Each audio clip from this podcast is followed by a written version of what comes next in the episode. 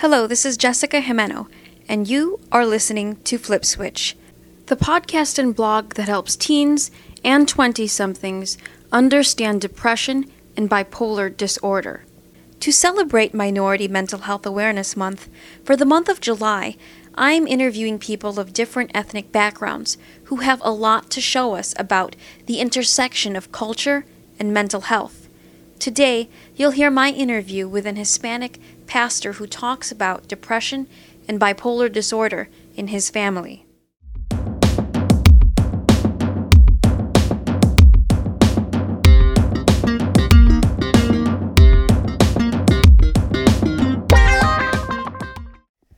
My name is Victor, and I am from the Chicago area, originally from Puerto Rico. I am fifty-one years old.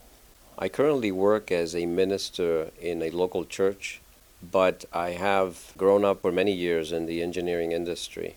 My undergraduate is in engineering, but I did some theological studies afterwards. What personal experience do you have with bipolar disorder and depression? My wife suffered in nineteen ninety-six a major depression, and I have a daughter that suffers of bipolar disorder. What values are most important to Puerto Rican or Hispanic culture? One of the most important values in the Hispanic culture is family. Many activities are centered around the family. Celebrations, birthday parties, dinners, Christmas, Easter. But also there's another value that I think is very important is uh, we call it machismo. Although it has many negative connotations, there's also some positive into it, and that is the father is a very central figure within the family, a figure of authority, a figure that keeps everything together and running the family all together. I believe that within the Hispanic culture, spirituality is also very important. Many families grow up having spiritual values, believing in God. At least becoming deists is very rare to find within the Hispanic culture, an atheist. Uh, not that there are any, but most of them have ingrained in them since very little belief in God, a sense of, of church, a sense of duty toward religion. So there is a spiritual value within the culture as well. Pastor Victor, in what ways, if any, does your culture make it harder to get help? For one, it is a stigma to have any type of mental illness or disorder because most people view it as something negative and they look down upon it. Another reason why it's difficult to find help within the Hispanic culture is that people feel that they are looked down upon, not just in the stigma of people, but that they are less valued. Nobody wants to have something wrong with them. Nobody wants to have other people look down upon them. And I think thirdly, is the spiritual value. There's a stigma there as well in which people think that it's either demonic or spiritual forces working upon the person, and therefore people don't feel very comfortable seeking professional help. How would you describe your church's makeup? Our church is a multi-ethnic church, mainly on the Asian side, but we have a multiplicity of ethnic groups represented. We have Filipinos, we have Koreans, Chinese, and in the minority we have some Caucasian, African American, and Hispanics. From leading a racially diverse church, what have you learned about the relationship between culture and mental health? There is no doubt that every culture has its struggles in how they view mental health. Some cultures, the stigma is stronger than in others. I would categorize the Hispanic culture to be somewhat in the middle in terms of attitudes towards uh, mental illness. But I believe that every culture has its own stigma, stronger or weaker, has its own social values and issues to deal with.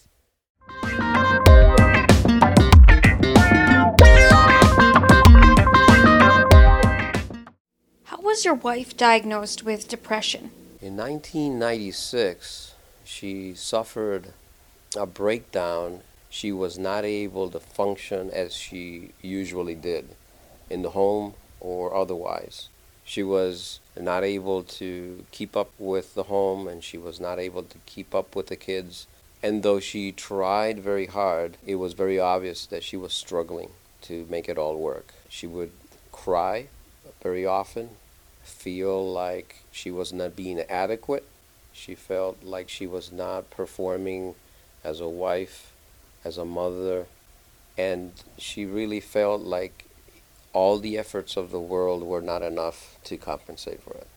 And after seeing her through that for a time, I convinced her to go to a specialist, a psychiatrist, so that she could be evaluated. And she was diagnosed with major depression. She was prescribed some medication, and she was also prescribed a clinic that took place for a couple of weeks, in which she was not there twenty-four seven, but she would go to the program. It was a day program. She would go to the program and travel back and forth from home. How is your wife doing today? Oh, she's doing great. Nowadays, she's not suffering of major depression at the moment. She is on medication, and after that program, she has been able to increase her coping skills, and she is functioning very well in the home, as a wife, as a mother, and all other areas as well. How was your daughter diagnosed with bipolar disorder? That was more complicated. It was not an easy diagnosis. two thousand five was the trigger point for her depression. She had a friend that was her best friend, and that best friend was shot at a party. It was a very tragic death that to this day I don't even understand. But the death of her friend triggered a great depression in her. She was not the same after that. The grief of the loss of her friend. In the beginning, we thought it was just that. It was just grief for her friend.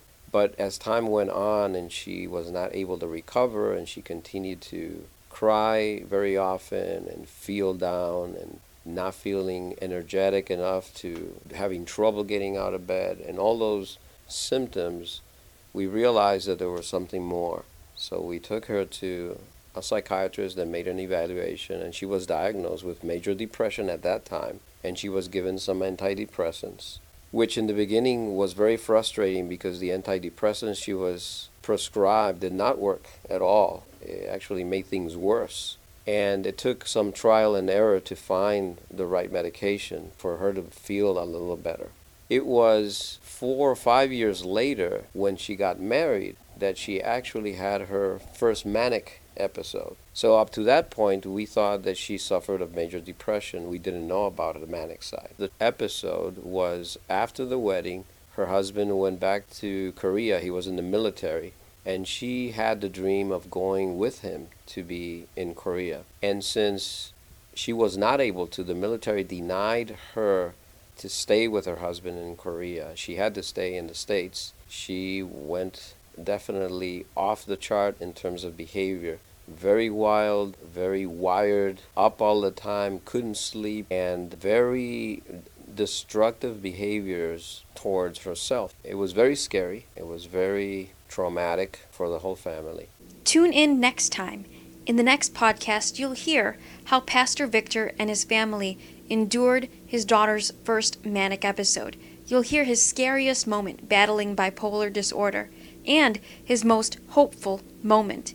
But before the next podcast, you can always hear other podcasts and read my blogs on the Flip Switch page at www.bpkids.org forward slash flip switch forward slash podcast.